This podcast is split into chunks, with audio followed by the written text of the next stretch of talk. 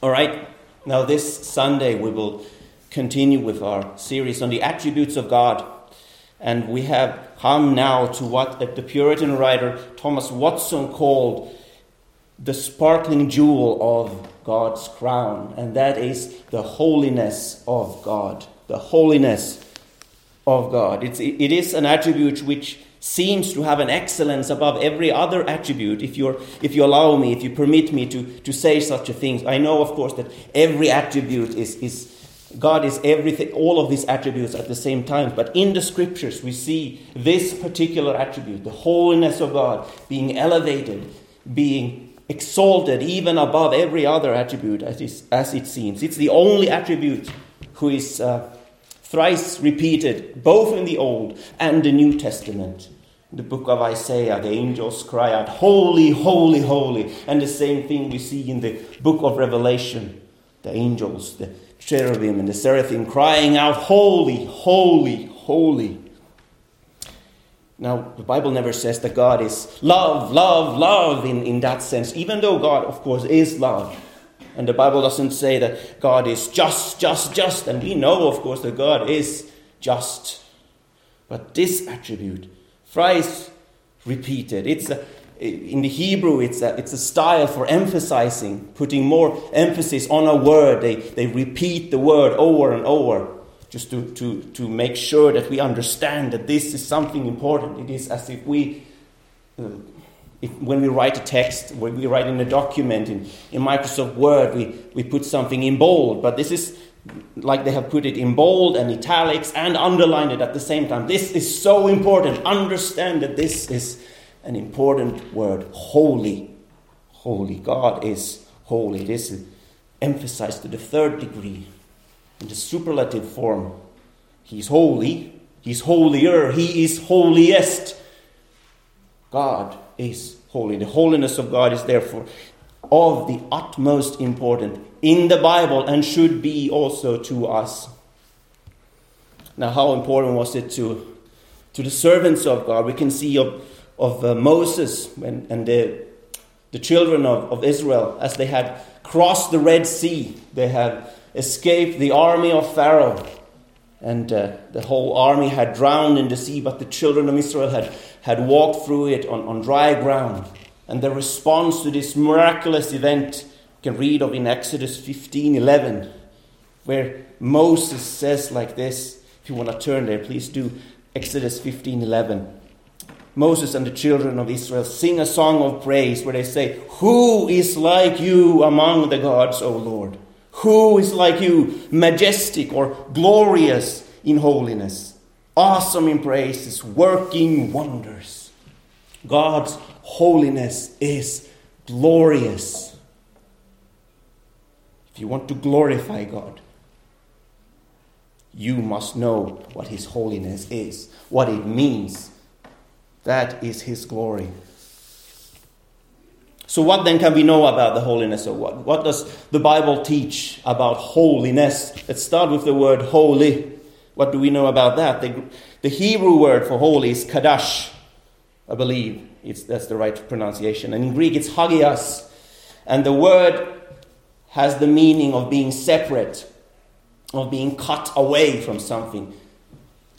The holiness of God is therefore not primarily a moral quality, as we often think about holiness being sinless, but the holiness of God actually primarily is as Louis Berkhoff helpfully explains, its fundamental idea is that of position or relationship existing between God and some person or thing. It's a positional thing. God is distinct from His creation, separate, positionally. We are not God. We will never, ever be God, regardless of what the Mormons say. We will never even have a sense of God. Even though we will receive glorified bodies, we will not be little gods. In that sense, we have all the heretical doctrines of the prosperity gospel movement calling us little gods. We will never be gods, ontologically at least. It's impossible. Our nature prevents it. We cannot be that. Only God is holy in this sense. He's distinctly separate from us, from all creation. God is holy. So God is holy positionally, but he's also holy morally, which is, again, what we normally think of when we talk about holiness. And these two aspects we need to have a little closer look on as we study this attribute today. God's majestic holiness or positional holiness, and God's ethical holiness, his moral holiness. God is morally holy. So let's start with the first one, his majestic holiness. His majestic holiness, as I already mentioned, God is inherently great. He's inherently above everything in creation, positionally separate. He is transcendently distinct from all creation. He's majestically unique. No one comes. We have majesties on the earth. We have royalties and kings and queens and so on. But God is majestically unique. No one comes close to God's majesty. It is on a different level, positionally different. We can say in this sense that God's holiness defines all the other attributes. God's love is holy love, and God's anger is holy anger. God's grace is holy grace. God's wrath is holy wrath. All of the attributes, some of which we also in some sense have. We have some love, we have some grace, but God's grace and God's love and all the other attributes are holy. They are positionally, majestically distinct from all of creation. We talked about the omnipotence last time. The omnipotence of God, meaning that God is all-powerful. Now we see powerful events in creation. There isn't, like we don't know about powerful things. There's, in the universe, black holes, if you know about them. There are points in space with extremely powerful gravity. I mean, it's so powerful, it's hard to understand. It's almost hard to comprehend how powerful it is. Not even light can escape from black holes. But the power of black holes are not holy power. It's very, very powerful. It's more powerful than anything we can produce, but it is not holy power. God's power, God's omnipotence is holy power. It is, again, distinct from creation. It's positionally, majestically distinct from all of creation. And same thing again, as I mentioned, with the majesty of God. God is holy, majestically. We have kings and queens who have some kind of majesty, but God's majesty is holy majesty, far above, positionally distinct from all the majesties of this world. God is king over all creation. Now, the majestic holiness of God brings with it is a sense of unapproachableness for us human beings. We see His holiness, His majesty, and we understand, we see that we cannot approach Him in ourselves by our power. Whatever we do or say or think, there is no way we can approach Him. He is so far above us. He's so distinct from us, majestically, positionally. We look at this attribute and we get a sense of nothingness, absolute nothingness within us, unworthiness. How can we even approach a God of all creation? A God who is so holy, who is so majestic. How can we, small sinful creatures, come before such a God? Get a sense when we see this attribute that we are nothing. Nothing before the Lord. Nothing before God. God is so awful, and I don't mean it in a bad way. He is full of awe. When we see Him, we are filled with awe. He's awesome. He's awful. We can only cover our faces. We can only hide from him when we see him in all his majestic glory. We will see this in the scriptures. And let's turn there now for our first text from Isaiah chapter 6, the go-to text for the holiness of God. How the prophet Isaiah comes before the Lord or sees the Lord in a vision. Isaiah chapter 6. Hope you're all familiar with this text. And if you aren't, well, I'll make you familiar now. It's the prophet Isaiah, his vision of the Lord in his temple, in his holy temple. So let's read from verse 1 in Isaiah chapter 6. In the year of King Uzziah's death, I saw the Lord sitting on a throne, lofty and exalted, with the train of his robe filling the temple. Seraphim stood above him, each having 6 wings. With 2 he covered his face, with 2 he covered his feet, and with 2 he flew. And one called out to another and said, "Holy, holy, holy is the Lord of hosts. The whole earth is full of his glory." And the foundations of the thresholds trembled at the voice of him who called out, while the temple was filling with smoke. Let's pause there for a moment. There's a lot of things to unpack here. I will not even try to unpack everything that we could possibly see in this text. But there are a few things I want to mention here. First, the vision that Isaiah has of the glory is of him sitting highly exalted on his throne. On his throne.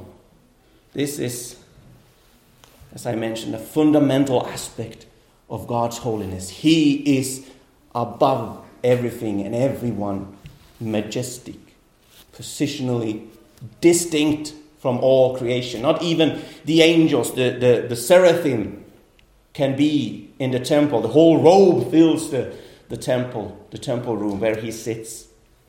He's majestic. He's exalted. He's sitting on a throne.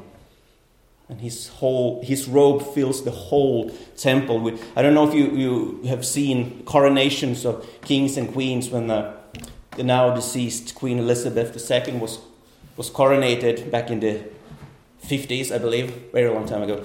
Anyways, there's video footage of that. You can see her long robe. There were multiple carriers of her robe. It's a sign of majesty. It's a sign of being majestic.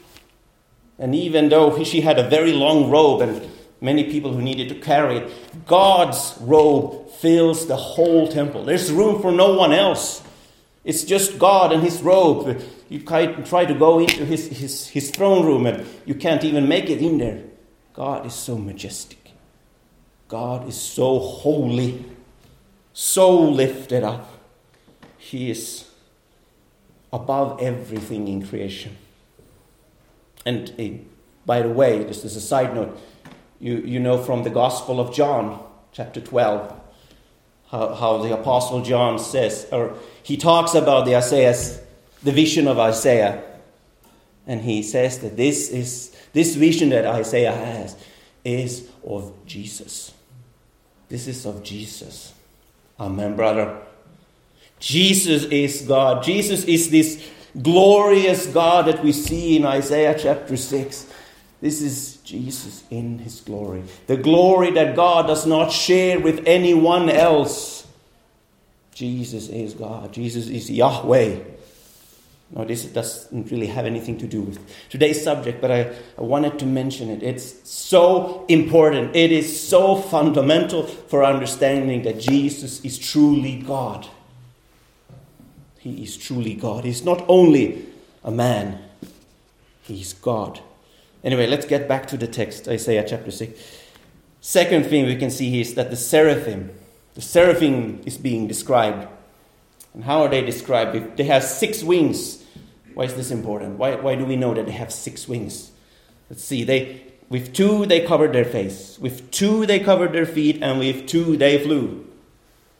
These holy beings, these beings who are in the presence of God, day and night, all the time, serving him, crying out, "Holy, holy, holy." These beings have all these wings for a purpose. They cover their feet. They cover their face. And they fly.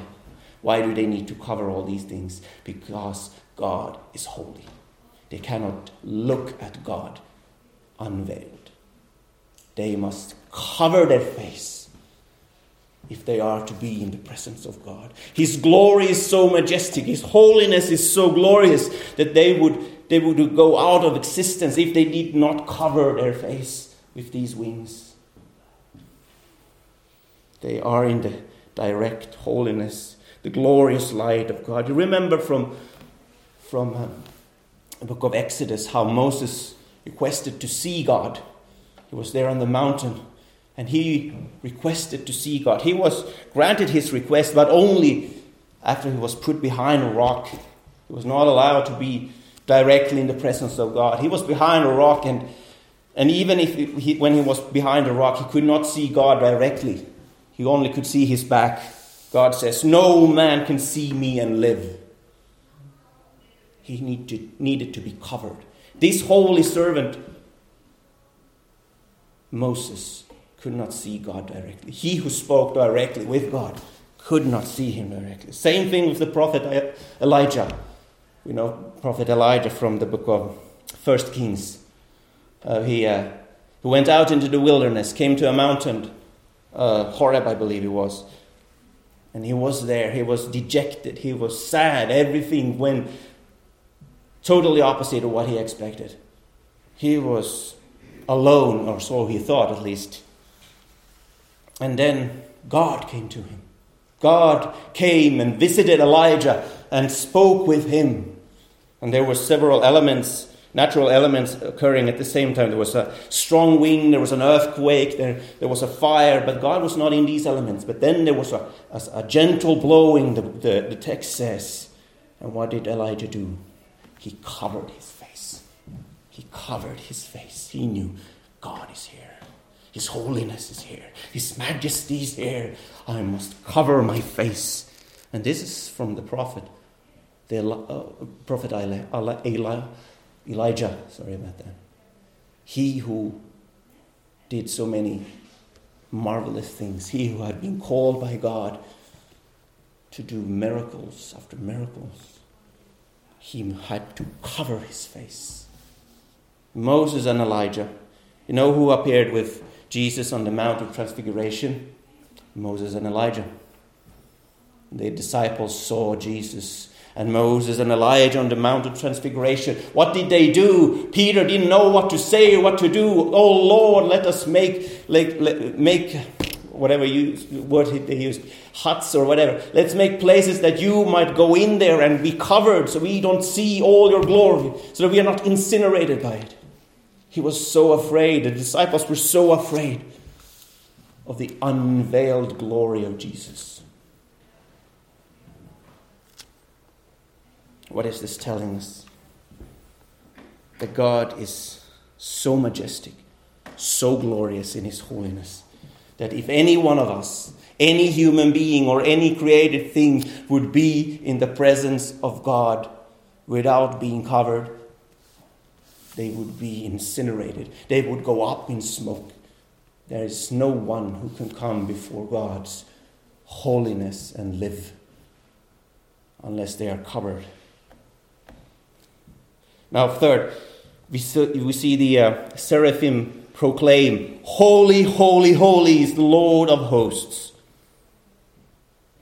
This is, again, the text that I mentioned in the beginning.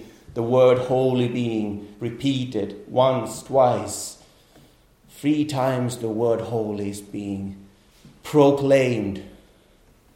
It cannot be overstated how important this attribute is, this one attribute of God. If you know nothing else from this text, if you forget everything I say, this one word should stick in your heads and in your mind, that God is holy. He's holy. And his holiness is displayed in his glory. The whole earth is full of his glory. Not only heaven, not only the highest place, but the whole earth is full of his glory. Everything in creation knows and sees the glory of God. There is no excuse for anyone. No atheist, no any false religion. And no one can excuse themselves and say, "I did not know about God." All of the earth is full of his glory. He is everywhere. all his holiness, or his holiness can be seen everywhere. Everywhere. No one can deny it. Now, fourth, the foundations of the thresholds tremble before God's holiness. In this vision of God in his glory, in heaven, his glory is making even the heavens tremble. The abode of God, where he sits on his throne and rules, it's shaking just by his holiness. It's not even, it's close to being to go under, to being incinerated as well. God is so far above everything that even heaven itself, even his throne room, his throne shakes before God. As soon as God comes down to his creation, everything shakes. Everything trembles. Everything is so afraid of God. This is the majestic holiness of God, that God is majestically holy. Now let's consider Isaiah's response. In verse 5. Then I said, "Woe is me, for I am ruined, because I am a man of unclean lips. I live among a people of unclean lips, for my eyes have seen the King, the Lord of hosts." This is what I talked about earlier. Man's response to holiness is that of being completely unworthy, being nothing before God. He's so unapproachable. He's so majestic. Even the heavens shake. We can only cover our faces. We can only hope that God won't incinerate us with his holiness. And the same thing happened to Peter. I already mentioned it in the book on the Mount of Transfiguration. He was so afraid. He didn't know what to say. And when he was called, you remember the story from Luke 5, I believe. He was in the boat, and Jesus was preaching to the people. And there were so many people that Jesus had to go into the boat and preach from the boat. And he told Peter, "Now go out a little bit. Go out into the deep sea and throw out your nets." And of course, Peter and his other fishermen had been out all night. They had tried to get anything. They hadn't got anything. And he knew that. Of course, Jesus knew that. So he was a little bit like, "All right, Jesus, you know, we have tried, but on your word, I will do as you say." All right, buddies, let's humor him. Let's see what we'll do. And what happened? The nets began to fill so much that they began to break. And then when they called some other boats to come and help them, and they filled the boats almost to the point that they started to sink.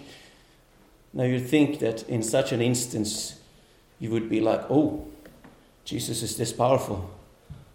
Let's make a business deal here, Jesus. You come and do this every Tuesday. You'll get to keep 50% of the profit.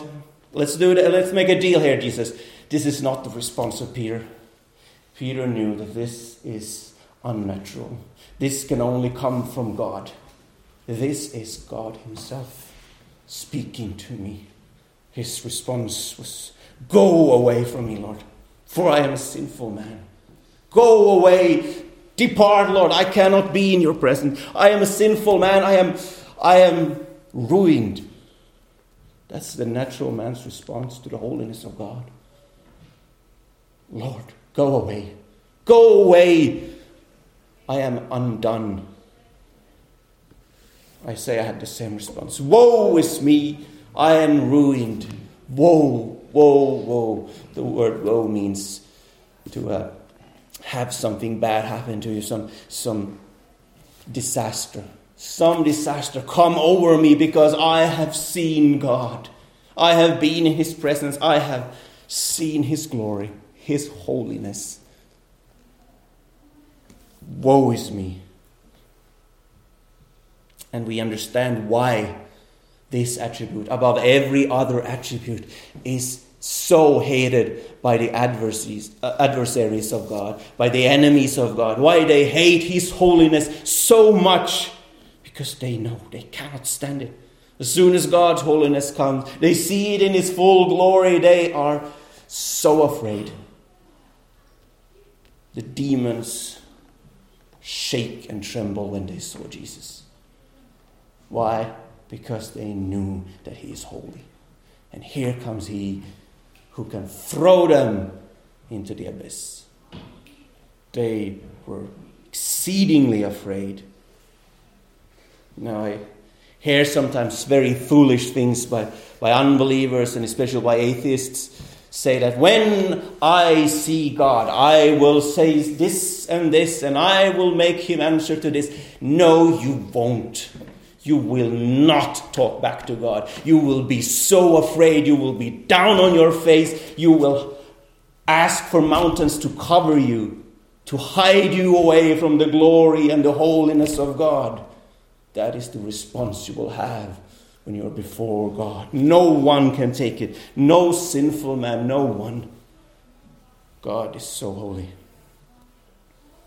Now I'm telling you these things that we might have a proper understanding of who God is when we come before him every Sunday and every day, really, to worship him, to pray to him, to read his words, that we might know who he truly is and who we truly are.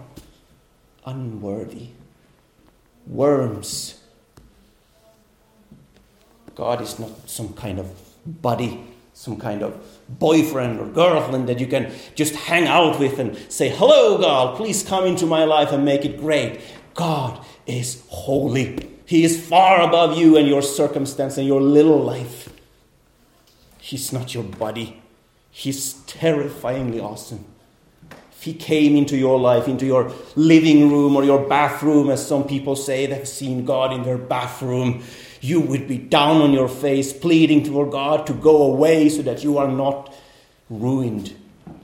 You're not killed by his holiness. This is always the response of sinful creatures when they appear before God. God is so glorious. Had Jesus not veiled his glory as he walked on the earth, as he was with his disciples for 3 years, if he had not veiled his glory, they would all have gone up into smoke. There would be nothing left of the disciples. It would have been just poof, a little smoke, and that would have been it. Jesus veiled his glory so that they could listen to him, be with him, sleep with him, laugh with him, cry with him, learn from him. This is the majestic holiness of God.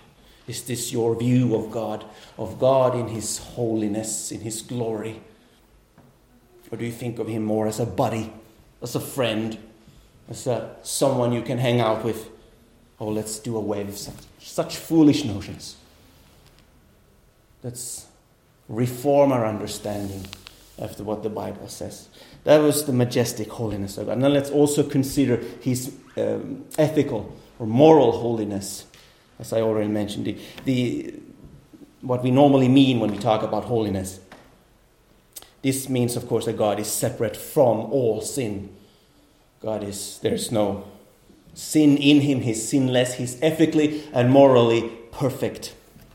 And this aspect should not be so distinct from God's majestic holiness, so we don't think there are any relation between them.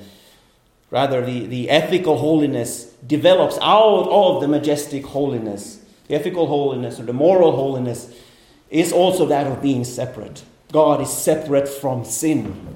Sin cannot be in the presence of God. It's the very opposite of God. God cannot have communion with sin. Indeed, if sin got its way, then God would be God no more. That is how opposite sin is of God. If sin got its way, God would be God no more.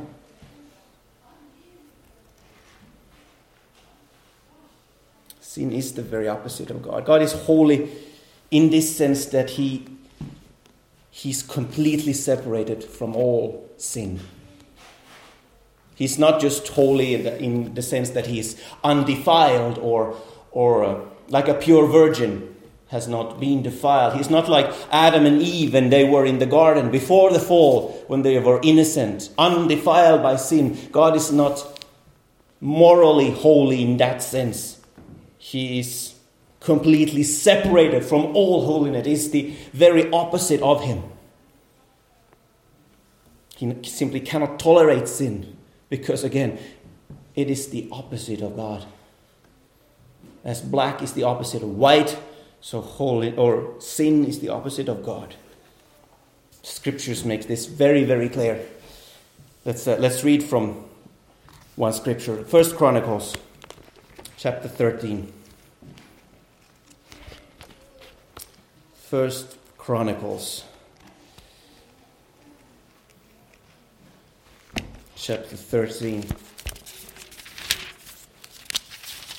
I just read book of First Chronicles this morning for my devotionals, and the book begins with all those names and the lineages and the heritage, and then we come to where the stuff starts to happen. Finally, through all those chapters and beginning, chapter 13, and we see here that King David is considering bringing back the Ark of the Covenant to Jerusalem. This is the prelude of the story.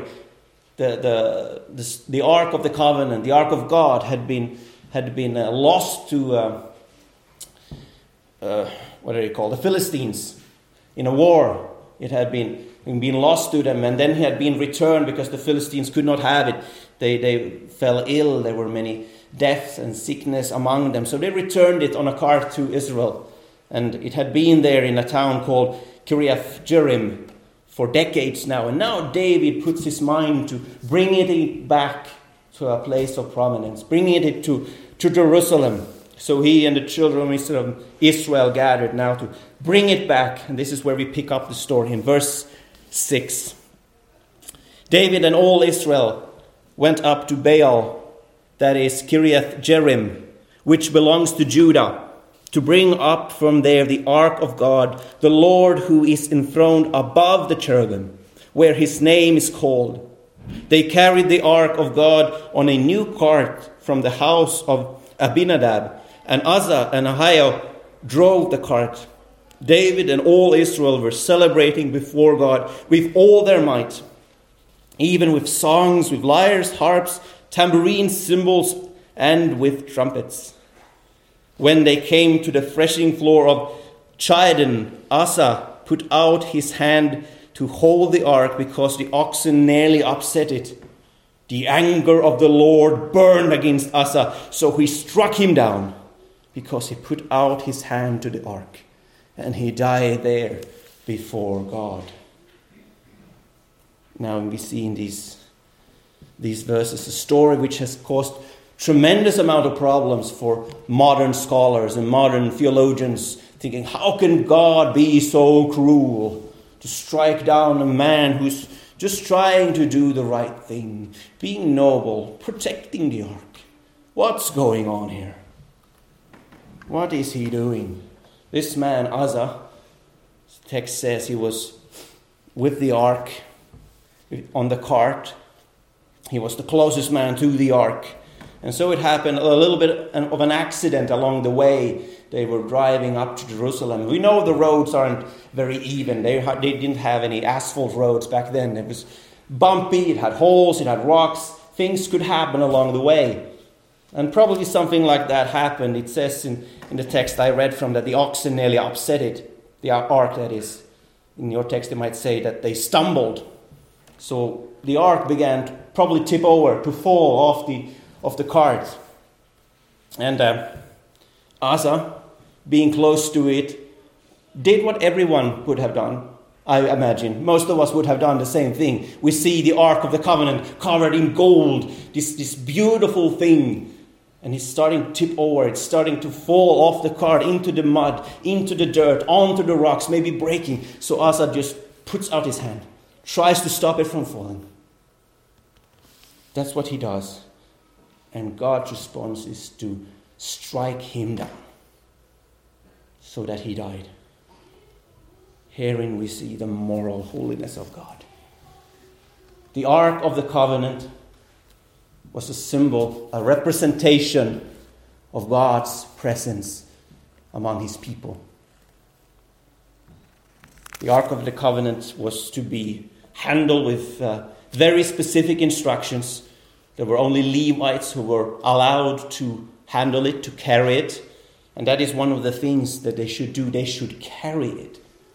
They should put long poles in rings that were attached to the ark, and they should carry it on their shoulders. But instead we see here that they had departed from it. They had put it on a cart. They were already violating the law of God here. And one more thing very important is that we see in the book of Numbers is that the sons of Kohath, those who were allowed to carry the ark, they were only to do so through these poles. They were not to touch the ark. The text says, the sons of Kohath shall come to carry them, the ark and all the holy objects, so that they will not touch the holy objects and die. The law said very clearly not to touch the ark. It was to be carried specifically with these poles. They were not allowed to touch it. No one was. Only the high priest was allowed to go into the Holy of Holies. Only he, and only once a year, was allowed to approach the ark. Now, Asa was not a high priest, and even so, he was not allowed to touch it. And yet he did. He did what seemed like a noble act to him, but before God, it was an unholy act. It was an act of disobedience. It was sinful. Now, the dirt and the rocks, which it might have fallen into, is not sinful in themselves. They do what they do. Dirt is dirt. It cannot be anything else than dirt. And rocks are rocks. They cannot be. They do exactly what their maker has made them to be. They are not unholy by being rocks and being dirt. But Uzzah did something which was unholy. He touched the ark, which he was instructed very clearly not to do. And so he was struck down. God is not defiled by rocks or dirt, but God is defiled by us being disobedient, by us being rebellious, by us not following what he has said and what he has commanded. God's holiness is attacked by sin. This was an attack on God's holiness. Physical, inanimate objects does not attack God's holiness, but our sinful actions attack God's perfect ethical holiness. And this is what we see happen here. This story should be a very solemn reminder to us of how serious God takes sin, how serious God takes his holiness, his perfect moral holiness. R.C. Sproul has said that sin is cosmic treason against God. It's treason. What do you do with those who commit treason? You execute them. Asa did something which was sinful, and God struck him down. Do we understand the holiness of God? Do we understand the importance of it? Do we understand the seriousness of our sin and how abominable it is before God? Do we understand that we must repent if we are to come before God? If we are to come before him at all, to talk with him, call him our God, call him our Father, to even live, someone has to come and cover us. Someone has to come and take away the wrath of God, because all our sins deserve only one thing, death.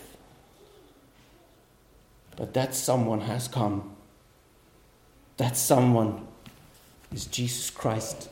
And he, who himself is God, has covered us with his righteousness. He has taken away all our sins, all those acts of treason towards God that deserve immediate death, like Asa was put to death. he has taken on himself, and he has covered us with his righteousness, the righteousness of God. He has done that which no human being or created being at all could ever do, reconcile us with our holy God. Because again, if sin got its way, and we all have sins in our life, if those sins got its way, then God would be God no more. Sin must be punished. People ask me sometimes, why couldn't God just forgive? Why couldn't he be just a forgiving God? Why does someone have to die? Why does someone have to pay the penalty of sin? And this is why, because God is holy. God would not be God if sin was unpunished. If no one took the penalty, if no one paid the price, would be no justice, and God's holiness would not be anymore. It could not exist. He would not be God. We all have sins, as I said. We all know that we do. It's not an easy teaching to come before the holiness of God and see how sinful we are and how unworthy we are to come before him and to be in his presence, to call him God. And beloveds, I don't want to leave you with a sense of impossibility. How can we come before God? What are we to do? I want to leave you with an encouragement, some points of encouragement. Let this doctrine, the holiness of God, encourage you not to draw away from God, but to draw nearer to him. Let me give you a few ways to encourage us. God's holiness convicts us of our sin, convicts us of our unworthiness. I already said that. But it also prevents us from being proud and arrogant. When you see the holiness of God, you will not be proud. You will not come before a holy God and be a very, very proud man. You cannot be. You understand how unworthy you are. Your pride will just disappear. Pride will disappear. You will not be arrogant. You will approach him knowing that you are unworthy. And God's holiness will also help us to approach him properly, appropriately. Not to come before him indifferently. Just like he is some kind of buddy that you're hanging out with on Sunday mornings. No, you will come before him knowing how holy he is. Worshipping him reverently, respectfully. You will not come before God as a school child coming to school, not wanting to hear, not wanting to listen, not wanting to learn, being disobedient to their teachers. You will come before him knowing he is holy. Reverently will approach him with respect. And God's holiness will make us eager to conform to the image of God. As we see the perfect Savior, the perfect man before us, Jesus Christ, as we see him and his life and his example, we are eager to follow that. We want to be like that. We want to imitate it. We want to be like him. We see his holiness. We see his perfect life, sinless life. And we strive to become like him. Let God's holiness help you to find an example to live holy. And God's holiness will make us patient and content with all things. God, in his infinite wisdom, he forms us after his likeness. He does everything in holiness. He forms us to become holy. The Bible says that he who has began a good work in you will perfect it till the day of Jesus Christ. He will perfect it. Let the holiness of God encourage you to be patient with what you have, content with what you have. God's holiness forms you to be holy. So, beloveds, let's take heart in what we have learned today about God's holiness. Let's strive with greater zeal to become more like him, to live holy lives, and for unbelievers, understand that this might seem boring. This might seem like something that just those stupid Christians talk about. But one day you will face the glory of God, his holiness, and it will not be boring. It's only boring now because you don't see it perfectly. It's not been appeared to you. Your eyes have not been opened. But it will not be boring when he comes in his glory, his fury, his fire. You will not be bored. You will be scared. Oh, flee then. Flee from your sins. Repent and go to him who can cover you before God's holiness. Go to Christ. Go to him who has perfectly accomplished that which you could never do. Repent and believe in him. He's a meek Savior. He will receive you. As sinful as you are, his grace is even greater. Go to him. Flee to him before the holiness comes and devours you. Do this very day. I call you. Before God, I call you to repent. Amen. Let's end there. Good God, we thank you for the word you have given us this Sunday. You ask that we would be impacted by it, that our lives would be transformed. Oh Lord, we want to live holy lives even though we're not able to. Oh Lord, we want to imitate you in everything that we do. Help us, Lord, to live holy. Help us to become more like our Savior, our Lord. Help us to do away with the sins in our lives, to repent of them, to mortify them, to kill them, Lord. Oh good God, we can't even come before you without our Lord Jesus Christ.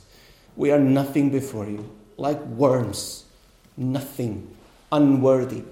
But in his goodness, in his righteousness, we approach you, Lord.